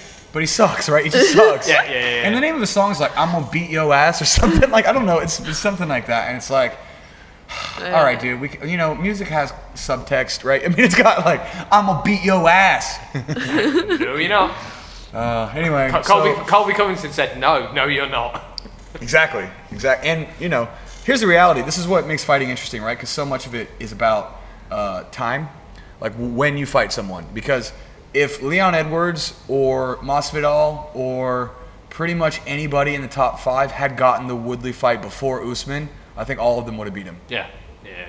So then it's literally just like kind of who gets the shot, because Leon Edwards was supposed to get uh, Woodley right after he lost to Usman, which would have bumped him up if he had won, which I think he would have pretty easily, would have bumped him up right to number one contender, and then he would have fought for the title. Yeah. And instead the COVID shit happened, and then they give him, uh, they give He's Woodley. He's fighting, um, oh sorry, Woodley. Mm. I thought I thought you were talking about Edwards, because Edwards is fighting Kishev. Am I saying that right? No, Chimaev. Chimaev. Yes. Yeah, yeah, yeah. Well, he was, be, but he was supposed to get Woodley in January, I think, or February, or something like that. Maybe it was April or March, right when the the U K went on a big lockdown. Yeah. And the fight had been, it was supposed to happen in the U K. And at that point, uh, Woodley was the number one contender because he had just lost to, to Usman. So if Leon Edwards had gotten that fight, he would have come. And instead, Gilbert Burns came in, mm. right? And Gilbert beat him, and then he jumped way up. He was like, I think he was like just barely in the top ten. Leon Edwards has been doing work for fucking years, right? He's, what is he, nine and oh? Yeah. Or nine of his last, he lost to Usman, but nine of his last, or eight of his last nine fight, what is something like that? A ridiculous winning streak. The best in the division, outside of Usman. And uh, so I thought that would be good. But it's just weird how it's all about timing, about when you get fights. Which goes back to, yeah, what we were talking about at the beginning, and the Tony Ferguson and timing, and he just... The timing was just a bitch there, right? I mean, that's... I mean, look at even boxing, right? That's the worst. Boxing's the worst when it comes to timing. You miss out on the Pacquiao-Mayweather fight when they were at their prime. When you had Fury and Joshua and Wilder all undefeated and they weren't fighting each other. Like, just the worst thing that ever in a martial arts or a combat sport is not getting the fights you want to see. Yeah. That is like the only sin. Everything else can be forgiven. You can kill people. You can... Jail time. Jail time. I mean, everything is pretty much forgiven. The only thing that's unforgivable is not putting on fights, right? We never saw Fedor Lesnar. That was a big one, right? Didn't get to see that. And when you miss fights like this, you genuinely admit they're gone. So that's the thing about the Tony Ferguson fight that bums me out, is that that shit's gone forever. But hey, it's the nature of the beast. So in a way, this seg- segues us into our end of year segment. Yes. And starting with the most disappointing thing of the year. So I, I already said, what I was thinking initially was um, that it was, you know, what's happened to Tony Ferguson, and, you know, the fact that he's not, he, he, he looks like he's missed his opportunity now, and he's not going to get that. I was thinking that was the most disappointing thing of the year. And then boxing. and, and boxing happened. Yeah. And yeah, boxing happened. Everything's still stupid. We have... Uh, Isn't Jake Paul and uh, Floyd Mayweather or something like that are fighting? Well, God, just boxing. What? I mean, a... it's just like making boxing more popular, right? Isn't I mean, the what? thing the thing about boxing is, is you're always so disappointed anyway that it's that it's just like par par for the course. You're just always disappointed. Not with and, Fury and. Uh, yeah, but Wilder. now, but now, if we want a unified champ, this is oh God. I don't want to go down this rabbit hole for too long, but I will. So Anthony Joshua has a mandatory minimum. I think it's for the I B F title, where he's supposed to fight Alexander Usyk. And if so, a couple things could happen. One, if I think it's the I B F or I B A, I don't know, one of those fucking alphabet bodies, right? W B A, something like that. And uh, so he has a mandatory fight for one of the belts already. And if Joshua takes that fight, then he won't be able to fight Fury next. Or if he doesn't take that fight, then the belt might not be on the line, so it, we won't have an undisputed champion.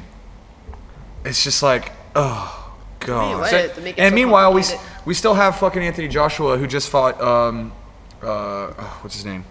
Oh, Some God. tin can. No no offense to the guy. But. No, he's not a can. He's just, but he's not who, he's not, he's not who you want him to fight. Uh, what's his name? Can you pull it up? Yep. Slipping it. Keep wanting to say Povetkin, but it's not that. It's some Russian. Ukraine. I think he's Ukrainian. Just type in Anthony Joshua fight, and it'll, it'll pop up. Pulov? I think it was Pulov. Yeah, Pulov. Yeah, Pulov. And, uh, you know, it was... He's good. Like, he's a top ten heavyweight, but... But he, he, he's not you, Tyson Fury. And, and when, is the, Wilder. when is the best fight in the history of British martial arts going to happen? What are we doing? You got Anthony Joshua, who's the sexiest man alive... Jacked, looks like a fucking Hercules, super well-spoken, nice guy, like really friendly, everyone loves him, was the, is the unified champion. He had that fuck up with Ruiz, whatever, you know what I mean, it happens. And you got Tyson Fury, who's brash and hilarious and so got such a good talker, and You know, he says hilariously fucked up shit. Had the whole depression thing that he came out of. What an amazing story. Both British. What are we doing? What are we doing? So, so this goes to my point. So most disappointment of the year. So what, what are the fights we want right now? Right, we want Fury, Joshua, Billy Joe Saunders as well. This is going to be very English focused because of me. He's on an absolute chair tear. So he should be getting a super fight now. Like he should be fighting Triple G. Well, Callum Smith like is that. fighting. Is fighting. That's good. That's another. By the way, British boxers are fucking killing it. Eh. They're killing it. A lot of money got spent on that Olympic program a few yeah, years ago, yeah, and it's yeah. certainly paid off. I mean, I'll tell you what. Right now, British boxing is getting to probably the best it's ever been. The two best heavyweights in the world. Callum Smith, the best one sixty-eight pounder. I mean, he's fighting Canelo soon. That that's a tough, tough battle. If he wins that fight, yeah, we're out to the races, man. If you have, if Callum Smith beats Canelo, and no matter who wins between Fury and, and Wilder, you're gonna have two of the top ten pound for pound fighters both being British. Isn't that crazy? Yeah, it's insane. I mean, that would be fucking amazing for British boxing. But so these are all the fights we want to see. These are all the things we want from boxing. And what's boxing giving us instead? Floyd May- May- Mayweather, Logan Paul. You're like, for fuck's sake. Yep, yep. Oh, it's Logan Paul. Logan Paul, Jake, whatever. Same, yeah. same. The only Pauls that I want to see fight are Jake and Logan. I want to see them fight. You're I'll pay the shit. I'll pay money for that. And they've already talked about it, doing it. Like uh, Logan Paul did Brandon Schaub's food truck thing, and he's like, yeah, I think I can fuck my brother up. Two two years, they're, they're going to build it, right? But it's going to start to happen. I'll watch that fight, man. I, I want to see that. I want to. I think Jake will win. I think the younger brother will win. Really? Yeah, I think so. I think he's more technical. But uh, anyway, my most di- biggest disappointment of, of twenty twenty, beyond the COVID shit, like for, as far as M M A goes, Tiffany hurt. You know, yeah. Tiffany hurt. Uh, Tony Ferguson hurt. Khabib retiring hurt. You know, he retired on top, so it's kind of hard to call that a disappointment. But in relation to the Ferguson fight falling out and all that stuff, that's a disappointment. I don't know. What other stuff in martial arts was disappointing this year?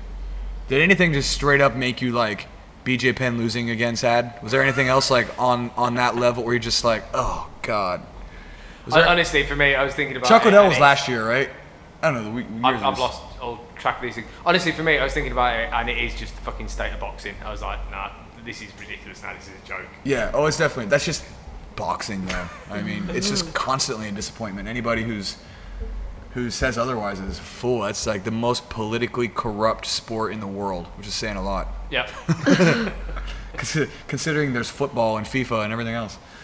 Um, so all right, what, what do you what else do you have for the tops there, Jake? There was a couple. You gave me some top ten. Uh, lists. End, of, end of the year lists. Fighter of the year. I mm. think. Who, who wants to go first? Who wants to throw? Charmaine. I know what hers is going to be. I know what her fight of the year is going to be. It's this Zhang Wei Li and Joanna. Yeah. It's the fight of the year for me. Yeah, that fight was fucking amazing. Yeah. For me, I think there's probably three or four you could put in there. Zhang Wei Li and Joanna, that's definitely one of them. Uh, telling you that Marvin Vettori, Jack Hermansson yeah, yeah, fight, cool. That was good. Um, the Moreno Figueiredo fight was really, really good. Oh, were there any other Ray um, Reyes Jones? That was this year. Mm. I, I had to look into it. That was he, this year? Yeah, yeah, oh, yeah. yeah. Interesting. He's the closest Jones has come to losing in a long time. I actually thought Reyes won. So. But I didn't think. But no one was hurt. No one was like bad yeah. hurt. You know what I mean? It was it was competitive, but it wasn't like dramatic, and with the back and the fourth and. I mean, those other fights were dramatic. Like the sh- the shift changes and the tempo changes of the fight, and then getting rocked and getting back up. Ye- I probably got to go with Ioana and Wei Li also. That fight was dope. Best female fight of all time. So if there's for the one woman listening to this Women podcast, power! Go and watch that fight. It's amazing. W. See, gang signs. This is why I'm sulking because that was one the only big fight I didn't watch this year. Oh, you didn't oh. see it? No, did you see it afterward? No, I've no. Bro, go I've watch that. I watched the highlights, but go watch else. that shit. Yeah, it's amazing. It. It's amazing. Uh, so yeah, I think that's that's fight of the year. You know, really, really good stuff. Amazing fight. A lot of good fights this year. By the way, the last four or five fight cards have all been amazing, and and that's just U F C. One has put on some amazing fights, especially the kickboxing. Especially the kickboxing. Some of the kickboxing fights have been amazing. There haven't been a lot of like back and forth, close split decision type wars, but was it a Lasiri and and Haggerty? That was like a year ago or two years oh, ago. Oh really? Yeah, that was a while ago. It was like this year. But Sometimes I, so I don't have time anymore. So I did this. This year's been so messed up because of COVID that yeah. I couldn't remember what had happened this year and stuff like that. I was like, yeah. fight of the year, uh, D C, D C um, Stipe.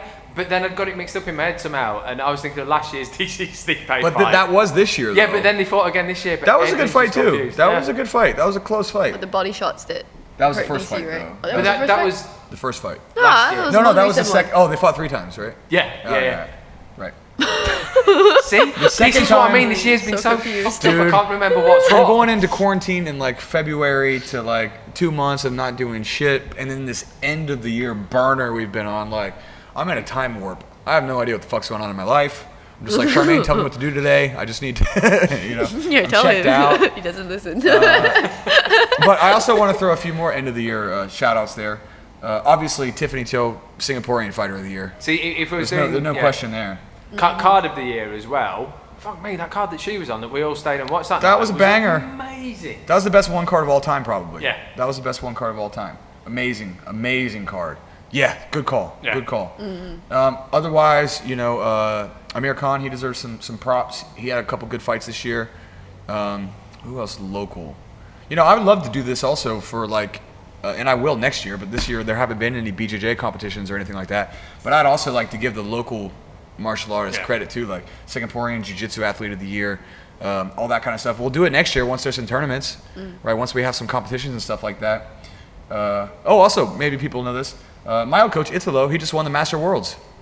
He won like two days ago or something like that. So he the, the Masters won, which the Masters won is fucking tough. It's hard to call it. I get a little sketch about world champion when you're dealing with Masters because the world champion is the best regardless of age. And once you start being like, oh, but this is the thirty to thirty-five year old, it's like, okay. When Cabrinha won uh, I B J J F Worlds at like thirty-eight, he still competed in the lower division. It wasn't Masters. Yeah. So like you can still compete with the lower divisions even if you're older. You get to choose. And this is no disrespect because the Masters Worlds are fucking competitive, and I'm not saying that they're not. But I get a little weird about calling yourself the world champion when you're going up in a division that has like a five-year age limit, and you get to choose if you want to do that. And all the real it, studs are are in the regular open, right? Like the regular age group. But when you call it Masters, I think like fifty-year-olds or something. But it's twenty-nine. Yeah, I was like, it's why, why you call them Masters? It's not like they're not old yet. I mean, I don't. Yeah, I don't understand why the Masters one isn't like thirty-five. Like, you're still in pretty close to your physical physical peak at thirty-five. You're going into, like, an older division at twenty-nine? Yeah, it's like, really? I mean, by the way, and no disrespect, I can't stress this enough to anyone who's ever won the Masters World because they're better than me, right? The, listen, previous world champions have multiple times competed in those, those Masters Worlds. So I am not saying that they are not competitive as fuck, but they're not competitive as the regular division, the baseline mm-hmm. division. And, um, but... This is off on a tangent. Point is, congrats, Italo. That's fucking amazing. Yes. Uh, biggest tournament he's ever won. It is an extremely difficult tournament. The guy's teaching and has a kid and all that stuff. So congrats yeah. to you, Italo, and to any of those old, those old uh, G F team guys that are maybe listening to the podcast that train with me and him. And uh, so awesome to see him win. Anyway, I digress. What were we talking about before that? Uh, oh, the end, the end of the year. Yeah, end up. Of year. So knockout, so, knockout of the year. That's easy. Buckley, Buckley's jump spinning back kick to the face. That has to be the knockout of the year. Was the elbow this year? No, that was a couple. The back. Yeah, the no, Korean zombie one. That was like one. A year ago or two years ago, something like that. I keep thinking that was this year. I know, dude. The time. Like, the yeah, time. That's the knockout. For so, me. Uh, the only other one I'd find there is the Cody Garbrandt one, the the one from yeah. down low. That, uh, the, oh, I'll take the Kevin Holland one any day. That Kevin Holland knockout was amazing. So if I had to pick top three, it would be Kevin Holland. It would be uh, the jump spinning back kick by Buckley. And then, um, I mean, there's been a lot of really good ones in one, too, man. A lot of nasty liver shots, a lot of that. But if we're talking, like, U F C specifically, there was one other really amazing knockout this year. Remember, there was, like, one other... Was there, wasn't there a choke, a guillotine choke, where the guy got picked? Uh... Well, there was a slam. Remember the slam? Did you see that? The guy jumped the closed guard, and then he just went, boom, like two weeks ago. Matt Wyman. Yeah, we t- we spoke about that. Huh? Yeah, we talked about that one. He, he like, jumped guard, and the guy just, like, framed off, mm. so his head was going down, and then slammed right. Whoa. Apparently, he got knocked out bad for, Whoa. like, minutes. Shit. So, those three are both a slam, a punch from the guard, and a jump spinning back kick. What a fucking incredible year for Rose was also arts. Spiked on her head, right? This that year? Was last year. God, what is happening She's to trying. me? She's trying. trying. To be fair, you've watched a lot of fights, and they do blend together. Like I, I mean, know. that was probably like sixteen months ago, not twelve. I mean, you know, it's there, pretty close. Oh, there was the amazing one-one only a couple of weeks back. The spinning um, back kick, I think it was. I'm trying to find it now. There was absolute. The one I sent you. Yeah, the yeah, one, yeah. The one. Yeah, from one. Yeah, from one F C. That was an amazing knockout. Oh, I was yeah. trying to find it. Yeah, there's a few of them. I think I sent you the link. You could probably pull it up there. But the, listen, this year for knockouts has been absolutely amazing. If you watch one and you watch the uh, watch some of the the Muay Thai and the kickboxing, it is brutal. It is brutal. And there was a wheel kick at one, too. I mean, there's been Corey Sandhagen. How crazy is this? Corey Sandhagen knocked out Marlon Moraes with a fucking wheel kick. He doesn't even make the top five. Yeah. Like, top, Marlon Moraes is like number three in the world, and he got knocked out with a wheel kick. And we're like, yeah, but there's been so many other good ones. It's not, not special anymore. So, uh, I mean, really amazing knockouts. Oh, I also wanted to uh, add another category, the, the one championship fighter of the year. And uh, I think it has to go between maybe two people. You can make it three if you include the M M A. For uh, Muay Thai and kickboxing, it's got to be Ro- uh, Rotang, Rotang and Nong O, who just fought over the weekend. Nong O just fought Rodlek, who's a really, really great Muay Thai fighter. This was like two days ago, so I wanted to shout this card out.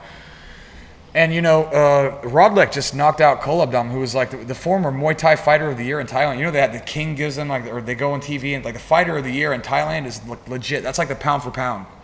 And uh, he knocked out the guy with one punch who just won it, like, two years ago. Young guy, like, in his twenties. Rodlek's thirty, which is, like, dinosaur from Muay Thai. So I was really cheering for him. But Nong O, who's a, like, four-time Lumpini, I think a three-time Lumpini Raja Domnerd champion, two-time fighter of the year. They had an amazing fight, and he knocked him out with a crisp right hand. Nong O's definitely one of the best fighters of the year. Uh, Rotang is my favorite, personally, because he goes so hard to the body, and he's just disgustingly powerful. Uh, another fighter of the year. And then M M A, for one, you know what? Y- y'all are not going to like this, but probably Christian Lee. Some of these Singaporeans may not be liking this. But hear me out.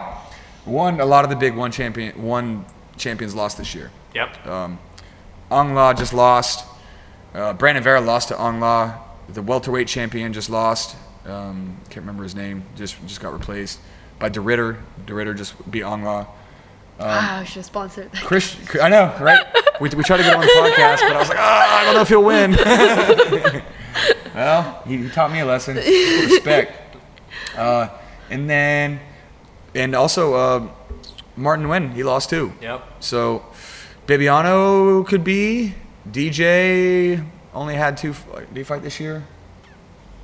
Um, not that I recall. Was it this year? I can't remember when he no. fought Wada. He won that tournament. I can't remember when it was. The end of last year or this year or whatever.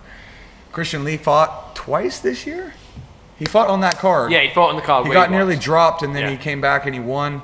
Uh, I mean, he's one of the only still like properly incumbent champions. You know what I mean? Who's fought and defended the title and is still the champion from last year to this year. So, um, but you're definitely the more active guys like the, the Thais. I'll, I'll give them the, the spot, but Christian Lee deserves a, a nod there. And all right, what else? There was a submission of the year, submission of the year. Uh, I was trying to think about it earlier. Did Did you see Mackenzie Dern's knee bar? Yeah, that was yeah, a thing of beauty. That was pretty I'd sick. Give it that. that was pretty sick. Uh, Chase Hooper's heel hook. Did you see yes. that yeah, last yeah, week? Yeah, saw it. I mean, that was solid. He was losing that fight. Yep. You know, so that was a kind of a come behind, come from behind heel hook. Of course, you can throw Khabib in there. That triangle. That's probably my submission of the year if I had to pick, because the stakes were so high. It was a big fight, and to hit a mounted triangle is just ridiculous. It's yeah. just ridiculous. So uh, Khabib's mounted triangle over Justin Gaethje gets my submission of the year. Um. Um. Yeah. I think uh, I. Oh, that Mackenzie Dern knee bar was just the fact that she was going for it and fight for it, and and. and It, was pain, it looked painful too, yeah, right? It's it not as big bad. as stakes, but it was just a, a thing of beauty. That she's yeah. just attacking the legs like crazy. And you gotta love a good it. leg lock in M M A, even though they're they're super sketchy. Like you gotta yeah. love a, a good leg lock in M M A. Okay. Uh, oh, I ta- what, is there any? What did you put on the list? So, for so the only other thing I thought was like, I think Dana White this year deserves a massive shout out because thank God for him going fuck COVID. We're gonna fight. We're gonna put fights on. Like you remember in the middle of lockdown mm. when we were all miserable, yeah. bored, and we used to just get watching Tiger King. All, yeah. all there was was Tiger King. Dude, that shit was awesome. Back though. When Joe Exotic was like trending, you know. Yeah, but outside of Tiger King, then uh, the only other thing we got was, like, thank God Dana White was like, nah, fuck it, I'm just going to build an island and have fights on there, some, like some sort of mad king. Yeah. So he deserves a shout out last year. I think I think the U F C has done the best of all the global sports c- considering COVID. And the reality is they had to, because in order for them to get their money from E S P N, they had to put on a certain amount of shows. So they were kind of forced to, because E S P N is supposed to pay them like billions of dollars. I mean, some insane number, right? I don't know, billion, hundreds of millions, whatever the number is. And uh, but they only got it if they actually put on a certain amount of shows. And so once they were closed for two months, they're like, okay, hold on. At this pace, we're not going to get that, what, hundreds of millions of dollars from E S P N.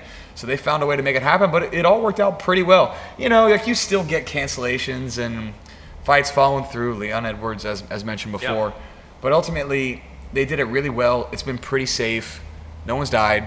You know, uh, all things considered, and they're bringing in fighters from everywhere. It's not like the N B A, right, or the N F L, where you're dealing with, like, everybody's local to America. You're dealing with states within states, but in the U F C, they're bringing them from Russia. They're bringing them from the Middle East. They're bringing them from South America and North America and Africa and globally. So the risk is high that you're going to have some bullshit. And uh, luckily, it hasn't been too much. A couple of fights pulled out, kind of a bummer, but they, you know, they reschedule them in a month or two or whatever, and, and everything will be fine. But uh, I'm glad for this year to be over. What about you, Charmaine? Are you just done with twenty twenty? No, yeah, me too. I'm happy. What, was it, if you had to pick, would it be better or worse than it should have been? Like, you know what I mean? What do you mean? Like, because uh, twenty twenty sucked really bad for a lot of people, and there were certain aspects of twenty twenty that actually worked out way better for me than it should have. But then there was still some, like, really awful shit. Like, so that I'm like, considering everything, is it exceeded my expectations, considering how shit it could have been, or is it as shit as I think it is? You know? I mean, our business is doing great, so that's good. I'm happy about that. That's what I mean. This I mean by COVID it, thing hasn't really affected me too much, other than the fact that I can't leave the house or leave the country. Yeah, we didn't mind that too much, right? We didn't mind the. Whole, I like to stay at home anyways. So. Yeah, we, we didn't mind the whole quarantine thing. Like, for us, some people just can't, right? For us, it, that was fine. Mm. I think uh, that's because you've not got two kids. No, yeah. You Fair. Just sat at home every day going, Fair. Oh no, what are yeah. we going to do with our time now? We've got another twenty-four yes. hours to fill. Yes, yeah. we we were just hanging out pretty much alone. So that would definitely be better. that, yeah, yeah, yeah, yeah. That would one hundred percent. You're like, just go to school. Oh, wait. Oh, no, not not doing that. Well, I think, I think it's been a mixed bag, you know, like anything. Uh, I mean, it, I think... You know, talk, talking about someone else who's doing well. I know the Singapore, Singaporean government get a lot of flack sometimes, but you compare. I mean, my yeah. God, we're, we're living luxury right now. I know. England's just been locked down again. Yeah. Mm. Sydney's been locked down again. When Europe's, Biden gets in, U S is going to get it again, because they're talking to uh, what's the prime, the P M of, of of New Zealand? I can't think of her name. Oh, J- Jacinda Ardern. Yeah, Ardern. They're they're talking to her, and they, uh, you know, they're trying to figure out, because the, the U S is still spiking one hundred thousand cases a day, or tens, or whatever it is. It's My numbers are totally off. There's a reason why this is my career. You know what I mean? I get punched in the head a lot. And uh, but they're, they're, you know, Biden's definitely going to make it tighter than Trump did, because Trump doesn't give a fuck. They all got COVID. I mean, literally the whole fucking cabinet got COVID. So I mean, it's ridiculous. So obviously Biden's going to make everything stricter. They may go back into lockdown. So I am thankful for Singapore. I'm thankful for uh, the fact that we can train. I'm thankful for the government being able to actually support us and keep the gym open, because and. I'm glad that we have multiple di- different types of martial arts here, because those pure B J J gyms, yeah. those are the ones that really struggled, because we couldn't enroll for months. So now that we're actually through it, mostly to the other side, phase three is coming in December, in the end of December. And then, uh, you know, I think the vaccine's coming by third quarter next year. We might be moving again, but I'm so happy to be rolling, and I'm so happy to be training again. I can't wait for a jiu-jitsu tournament. That shit is going to be lit. I don't know how they're going to be, how, like, are they going to limit it to, they'll have to, I guess, if they do it anytime soon, limit the numbers of people that actually can compete, and maybe not spectators and stuff, but the first jiu-jitsu tournament that actually can come back, whoo, it's going to be fun. People are salivating at the idea of competing again, right? Like all these B J J people who've been waiting and waiting and waiting. I know I know Alvin put up a post the other day and was asking about it, like, can he run another tournament? So fingers crossed he gets the green light. And, uh, yeah, yeah, I'm sure they're talking on, on, I mean, one's doing it, right? I mean, yeah. like, they can do it, but it's a little different with B J J, because I mean, they limit five per per uh, g- people per group to roll with. But if you do a competition, you're gonna have, you know, who knows how many matches you have. It depends on how big your division is. But you, good chance. I mean, you have to like, you have to drill with some people, right? Like you have to warm up with your your people that you train with. But then can you go? Yeah. Compete with the other people. You know, because then they're rolling with other people, and then it defeats the purpose of the whole. Al- no, Alvin, I've got it. Put on a quintet. That'd be perfect. You're allowed eight people, four from each academy. Boom, away we go. A that's quintet. probably that's, that's probably move. the only way you could do it. Actually, you might have your genius might have shown there, Jake. That might be the only way you can get yeah. away with it. I just did basic maths and figured out four plus four is eight. So let's a quintet is the move. Let's let's make it happen somehow. Yeah, that that might be actually the only way that you can do it. But then you'd have to do like they they've done some of those in Singapore. Yeah. But it's like only blue belts, which is okay. I mean. But you know, it's not scratching the itch for those white belts out there who are just like ready to go. You know what I mean? I've just got pictures of like you know the, the white belt rage quintet would be amazing. Everyone would Someone be gassed would die straight away. Someone would die. Yeah, yeah. gas and gas and death immediately. But man, really, I'm just you know number one thing I'm thankful for is that my business is open. Yeah, and a lot of that was uh, a result of the Singapore government actually being proactive and helping small businesses stay open. I mean, did you hear this thing in the U S that apparently they're talking about giving people six hundred dollars? six hundred dollars is what they're discussing for the next stimulus check. So they got twelve hundred dollars like six months ago, and then uh, it'll be six hundred dollars maybe if they if they actually agree to it. So you like less than two thousand dollars for many, and most of the U S has been locked up in total for like two to four months. Yeah. And you okay, break that down, and then you can't work, and then you're like, wait, hold on here. I mean, that's like seven hundred dollars, six, seven hundred dollars a month during the lockdown. But then other certain businesses are restricted even further, even after that, right? Like uh, restaurants who can only have a certain amount of people, which, you know, and the margins are really thin when you're dealing with a restaurant. So, you know, there's all this stuff. I mean, even us, we're dealing with that. I saw some uh, other gyms in Singapore dealing with that because they're starting to reach the limit of their capacity, which makes means the profits are are uh, throttle necked, right? Like you can only have ten people, and then as soon as classes are full, and then people don't start coming in, and then they can't get a slot, and then they're like, why am I paying for this? And then it's a downhill slope. So, so far, it's all been totally manageable, but I, I'm curious to see how this phase three thing's going to go, and then how we're ultimately just going to get out of this. Yeah. But uh, I just can't wait not to wear my mask anymore. That's going to be a while. Like... You know what? Me and Charmaine talked about this the other day. It's going to be weird when we actually can't wear our mask, because for the first week or two, we're going to feel really weird without it, right? We're just conditioned to it. Yeah. So like the first couple times we leave the house without it, we're going to be like, fuck, you know, we're going to feel naked. It's going to feel like we're walking out of the house with no clothes on. Guarantee you there's still be people wearing masks around. Oh, yeah. yeah. People are just like, I can't change my ways now. I'm, I'm quite ugly. This mask makes me more attractive, so I'm just going to keep it. And, uh, you know, the vaccine's coming. You, you, we have to get it? You probably have to get it, won't you? Teachers? No one said, so I don't, I don't know what the rules are. So if you want to travel... Yeah, if you want to go anywhere, they're going to make you get a vaccine so, so to let you back in. So what do you do? Do you get the vaccine and travel, or are you just like, eh?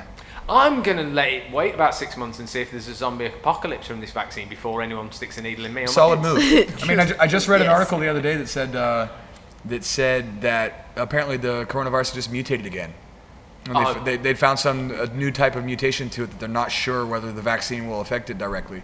So this, this is in England. So England's basically just been absolutely, well, Britain's been absolutely screwed over these past few days, and it's on this, this premise that there's a new strain of the virus that's appeared and seventy percent more contagious or something like that. But depending on where you get your news sources from, some people are like, well, that happens all the time with viruses. I mean, I'm sure it, yeah. I mean, there's always going to be variation, right, yeah. with that kind of stuff. But uh, I remember, did you see the article, was it in uh, Scandinavia or somewhere like that? Or maybe Denmark, where they had to kill like one hundred thousand minks? Because the, the virus had mutated in the minks, and then they had, I think it was a minx or something like that. No, it was. A mink. Mink, mink. And then they had to go and uh, go and slaughter like hundreds of thousands of them to do that. And you're just like, oh, that can't be good. Because if they know they have to do that, then you're like, wait, this... Because, I mean, that's... people's whole bit, like if yeah, the government comes in and does that and they just murder hundreds of thousands of mink, then you're like, okay, they're really fucking concerned, but this might be a problem. So, but, you know, we're, we're here in Singapore. We're up to eight people. Let's let's organise a quintet. I'll get the, yeah, organise a quintet. Get a vaccine. Start traveling. I'll get the vaccine. Hey, man. I'll, I'll get it. I'll get. I'll take it for free. It's, it's free for for pass holders. So yeah, I'm not. Oh, yeah, I'm, I'm not saying I won't take it. I'm just saying I'm going to give it a little bit of time you before I do. Anti-vaxxer. Son of a bitch. Oh, is that it? You're spreading pseudoscience on my podcast. I have enough problems with YouTube as it is, Jake. Okay, I don't need you I don't need you peddling your Trumponomics. I don't need you peddling your anti-vaxxer horse shit. Okay? I need you to talk about fights and heel hook people. That's it. And get the vaccine. I'll get the vaccine. And, yeah, you know, that's it. All right, everybody. Well, twenty twenty is a weird one. You know? It was... uh It was a very weird ride. I will remember this year. It's burned into my brain. That's what that's what I'm trying to say. I will never forget it. It is a roller coaster of a year. You know, do you feel like every single year when end of the year rolls around, you're always like, this is going to be my year. Like, this is going to be where I hit my stride as a human. No, like, I gave up on that. I mean, it's just like, fuck this. Maybe, maybe that's my problem. Is I'm still hanging on to some concept of, like, my life going the way that I imagine it. Reality is, dude, let that shit go. Just I, I would like to point ride. out my, my life's pretty all right, actually. So yeah, see, yeah. yeah, I'm not complaining either. I just, you know, like me and Charmaine periodically have had. The last end of the few years has been a little rough, right? Like every year toward December, we always something ends up happening. Like we got kicked out of Malaysia, right? And then uh, end of last year, of course, COVID starts to hit, right? Yeah. December, January. And then the year before that, we left Trifecta and moved to Malaysia. So like every year, it's either like, oh, lost the job at Trifecta, wasn't getting paid. Oh, now I'm in Malaysia, worked there for a year. Oh, I'm kicked out. Come back here. Here's COVID for you a year later. And I'm just like, man, is it me or is it? So uh, chalk it up to another weird one, I guess. But it's been a very, very strange year. But I, I I think the silver lining is important, that it could have been worse, and Singapore's handled it pretty well. And finally, we, we can see the grass on the other side, right? We can see the light at the end of the path here. So uh, keep training, everybody. Keep training. Keep watching the fights. If you like the content, please like, subscribe. It helps a lot. Helps a lot. You can follow me on Instagram. You can follow my wife, Charmaine, on Instagram. What's your Charmaine? Or what's your Charmaine? Charmaine? What's, what's your Instagram? Charmaine? Charmaine L S M. Charmaine L S M? Yeah, okay. Yes, Charmaine Jake, L S M. You, use, you don't ever use Instagram. No. Really. Use Facebook a little bit. No one wants to see endless pictures of my kids here doing jiu-jitsu, so it's fine. You're a jiu-jitsu dad, man. It's, don't yeah, be ashamed I'll... of it. Don't be ashamed of it. Pretty soon we'll have you shrieking at them in competitions again, like all the other jiu-jitsu dads all across the world. And, uh... So I, I want to thank everybody. Last thing, and then we'll wrap up on this. Thanks, everybody, for listening to the podcast. It means a lot to me. Um, we've basically been running for a year now, like a little over fourteen months or something like that, forty-plus episodes. Uh, so thank you all for listening. It means a lot. If you ever want to contact me, you can do it on social media. I pretty much respond to everybody. Um, uh, otherwise, any sort of emails, you can hit up uh, strongholdpodcast at gmail dot com. Follow us on social media. We'll be releasing some technique videos soon. Me and Jake have a plan. Uh, Between Christmas and New Year's, I'm going to release a video series teaching you all how to fight. And some of you may know how to fight, but a lot of you don't. Maybe some of you do. And uh, it's going to be like a short thing. So I'm going to do like a ten-minute video-ish. I don't know how long it'll actually take. In my head, it's ten. It may be longer.